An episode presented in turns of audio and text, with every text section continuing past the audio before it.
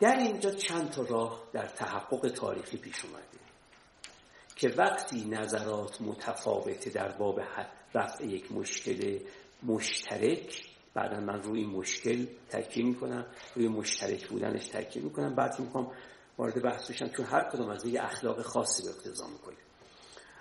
وقتی می‌خوایم مشکل, مشترک رفع بشه و هر کسی یه پیشنهادی برای رفعش داره چیکار باید کرد؟ راههایی وجود یک راه این که مردم را تشویق کنیم به این که آقا اجماع کنید. توجه می‌کنید؟ تشویق و ترغیب کنیم به اجماع کردن. هی توصیه کنیم که آقا وحدت را حفظ کنید اتحاد داشته باشید و امثال ذالک در واقع انگار می‌خوایم بگیم که یا همتون از راه حلاتون صرف نظر کنید یا همتون منهای یکی از راه حلاتون چکار کنید صرف نظر کنید که یک راه حل اینو برش اجماع کنید خب اجماع ایجاد کردن در طول تاریخ ناموفق بود. فقط به خشونت انجام میده. تجربه تاریخی بشر نشون داده که برای انسان ها اجماع نمیشه آورد اگر کسی بخواد همه رو متحد و شکلشون بکنه و هماهنگ و همداستانشون بکنه این فقط و فقط نسبت به همه باید خشونت ببرزه. نمی‌تونه. ماها رو نمیشه هممون رو متحد و شکلمون کرد و گفت که همتون از راه حلهاتون صرف نظر کنید غیر از یکی. و بقیهتون برای یکی اجماع بکنید. می‌کنید. این یک راه. که روش تحقق تاریخی داشته ولی روش ناموفق داشته. و همه اینایی که می‌خواستن اجماع ایجاد کنن یعنی یونیفرم کنن جامعه را. همسان کنن اینا ناموفق بودن و چون ناموفق بودن به خشونت رو آوردن. این یک راهی که یه وارد بحثش نمی‌خوام بشم خیلی بحث طولانی. یه راه دوم هم داره. و اون راه دوم اینه که یکی بیاد و بگه من در میان راه ها این یکی رو میپسندم. بگه همه تو راه بگید به من. من انتخاب با من. که معمولا این کس کیه معمولا؟ یا رئیس قبیله است شیخ قبیله است یا یک پادشاه یک رهبر یک هر, هر کسی دیگه. معمولا میگه آقا راه ها رو همه به من بگی. من گزینش می‌کنم که کدوم رو باید عمل کرد. عنایت می‌کنید اینا معمولا اون روش هایی هستن که میگیم روش های استبدادی در حکومت که یک کسی میاد در میان روش های مختلف یکی رو. حالا استبدادهای خوب استبدادهایی که تازه یکی از روش هایی که همه شما رو میگید انتخاب می‌کنه. وگرنه استبداد بدی هم داره که میگه اصلا همه شما برید دنبال کارتون برید باکچه خودتون رو بیل بزنید. من خودم اصلا یک روشی برای حل مسئله و رفع مشکل دارم. اینا روش دومه که روش حکومت هایی است که بهشون میگیم حکومت های استبدادی حکومت های دیکتاتوری که یکی تصمیم می‌گیره و همون تصمیمش هم باید مجرا و معمول بشه اجرا بشه عمل بشه. بشه این هم روش دوم که وجود یه روش سوم هم وجود داره که ما نبیم از مردم اجماع بخوان و نه استبداد. بیایم و بگیم مذاکره کنید. مذاکره با دیالوگ فرق می‌کنه. حالا همینجا بگم. در مذاکره اصلا به درستی و نادرستی روش ها فکر نمیشه. که روش ها درستن یا نادرستن. این روش های پیشنهادی. گفته میشه سود برندگان از این روش کیان؟ برن اونجا زیان برندگان از این روش کیان؟ برن اونور وایسن توجه کنید مثلا روشی پیشنهاد شده برای رفع مشکل ترافیک این شهر. حالا بگیم اینایی که سود می‌برن از این روش برن یه طرف وایسن. اونایی که زیان می‌برن برن یه طرف وایسن. حالا هر کدامش حالا این دو دسته وارد مذاکره بشن برای اینکه به یک ترازی برسن. ترازی بر اساس چی در واقع؟ بر اساس سود. اینجا می‌دونی داستان مثل چی میشه؟ داستان مثل خرید و فروش. هر فروشنده ای از آن رو که فروشنده است سودش در چیه؟ در اینکه جنسش رو به گرانترین قیمت ممکن ممکن بفروشه. هر خریداری هم از آن رو که خریداره سودش در چیه؟ که هر جنسی را به ارزان ترین قیمت ممکن بخره. درسته؟ این دیگه از یک کیلو پنیر گرفته صادقه تا اینکه شما یه جزیره رو بخرید. فرقی نمی‌کنه. فروشنده سودش در اینه که به بیشترین قیمت ممکن بفروشه جنس به شما و شما هم خریدارید و سودتون در اینه که به کمترین قیمت بخرید.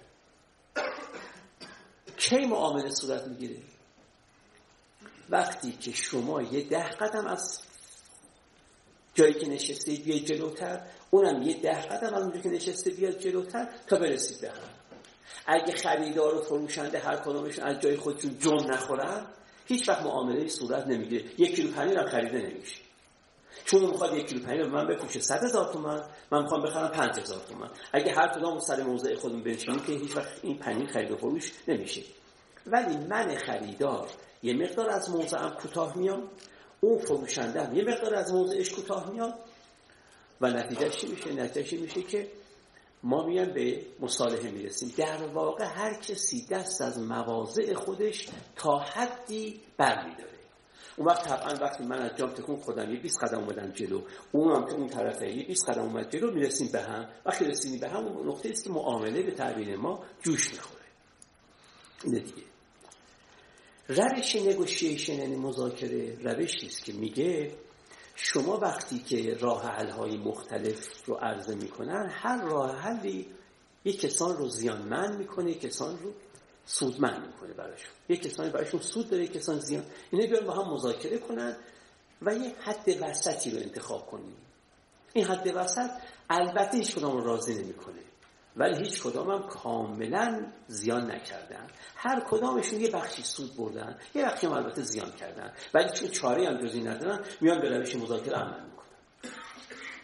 این هم یک روش. که روش مذاکره است؟ می‌دونید در دوران سنت بسیار این روش به کار گرفته می‌شد. تا قبل از دوران مدرن روش مذاکره هنوز هم در دوران مدرن وجود داره ها ولی نه به اون رواشی که قبلا داشت. که ما مذاکره می‌کنیم ما اصلا کاری به حق و باطل نداریم به درست و نادرست نداریم. می‌خوایم سود و زیان خودمون این وسط در نظر بگیرید و یه سود و زیانی که حد وسط باشه. البته معنیش این نیست که اگه کسی ده قدم رفت اونم ده قدم. گاهی وقتا از من سه قدم جلو میان. طرف مقابل 20 قدم جلو میاد. ولی بالاخره باید هر کدام از جای خودمون تکون بخوریم تا به هم برسیم. اینا یک روش. یک روش چهارم وجود داره. این روش سوم می‌دونید بزرگترین عیبش اینه که اخلاق ما رو ارضا نمی‌کنه. حق طلبی درش ارضا نمیشه. این که راه حل ها باید عادلانه باشن ارضا نمیشه. عنایت می‌کنید و بنابراین اون وجه خیرخواهی بشر اون, اون ساحتی از ما که دنبال خوبی میگرده ارضا نمیشه. چرا؟ چون ممکنه اون کسی که میاد ده قدم از خود صرف نظر می‌کنه اتفاقا بر حق باشه بی جهت ده قدم اومده جلو. و اون طرف که 20 قدم اومده جلو اون اصلا نباید اگه 500 قدم هم میومد جلو نباید تسلیمش می‌شدیم. ولی با 20 قدم اومد اومدن جلو به مقصود خودش رسید. یک روش چهارم وجود داره که اون روش روش رأیگیریه. که دیگه اصلا سود و زیان که بگیم آقا گروه این طرف و گروه اون طرف بگیم اصلا هیچ مذاکره صورت نگیره. شما بیاید و رأی بدی. اونی که اکثر اون راه حلی که اکثریت رو به دست آورد اون راه حله. این روشی است که حکومت های دموکراتیک در پیش گرفتن روش حکومت های دموکراتیک واقعی. اونا میان میگن آقا ما به مردم رجوع می‌کنیم بیان رأی بدن. دیگه مذاکره نمیشن با هم بکنن.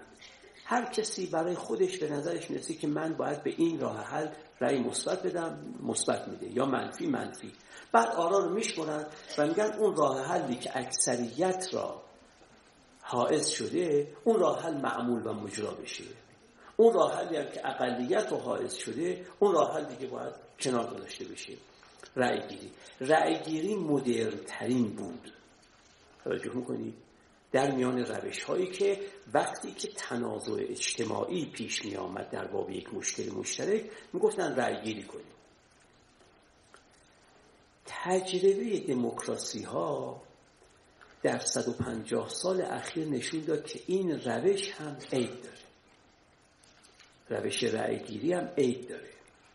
روش موفقی نیست. اولا در روش رأیگیری امکان این که اکثریت ظلم بکنه بر اقلیت هست. توجه می‌کنید فرض کنید که یه جامعه ای 15 درصدش پیرو یک دین و مذهب باشن 85 درصدش پیرو یک دین و مذهب دیگه باشن. 15 درصدش یک رنگ پوست داشته باشن 85 درصدش یک رنگ پوست دیگری داشته باشن. توجه می‌کنید 85 درصدشون یه علقه فرهنگی داشته باشن 15 درصدشون یه علقه فرهنگی دیگه داشته باشن. مسلما در اینجا دموکراسی همیشه به نفع کی تمام میشه؟ به نفع اون 85 درصد تمام میشه.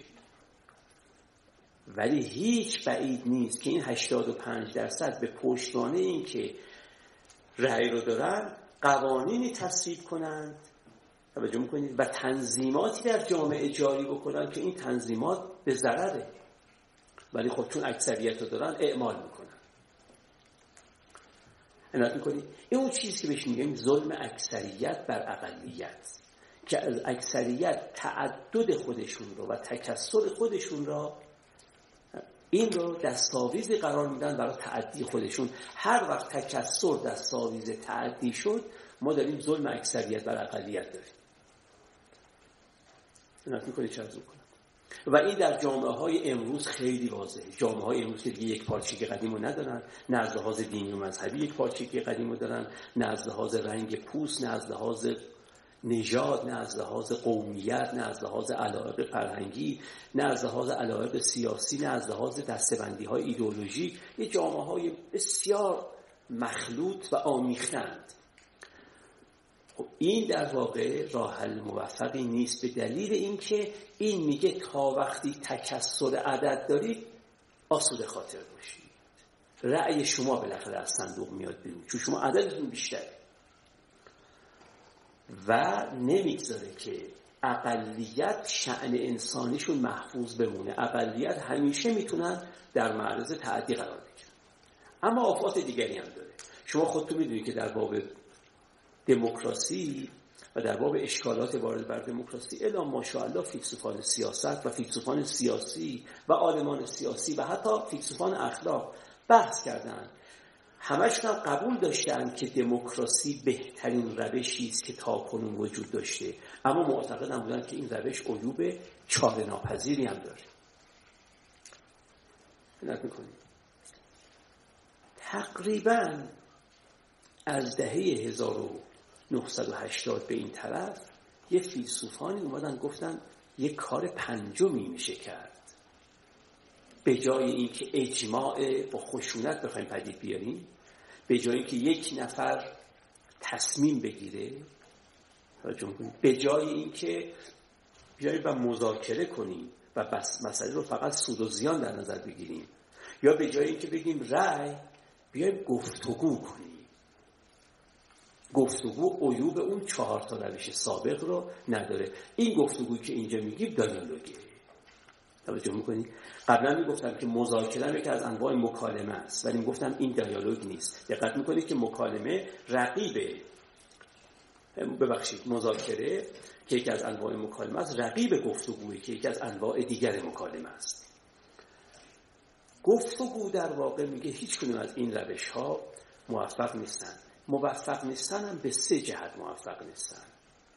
یکی اینکه هیچ کنون از این روش ها به لحاظ اخلاقی قابل دفاع نیستن. این یک.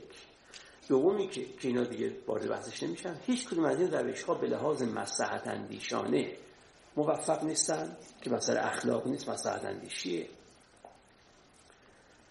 و یکم که هیچ کدوم از این روش ها نمی‌تونن پایدار بمونن نفت می‌کنید دوامشون زمانت نداره. اما به نظر این فیلسوفان میاد که گفتگو هیچ کنون این صفت عیبو نداره.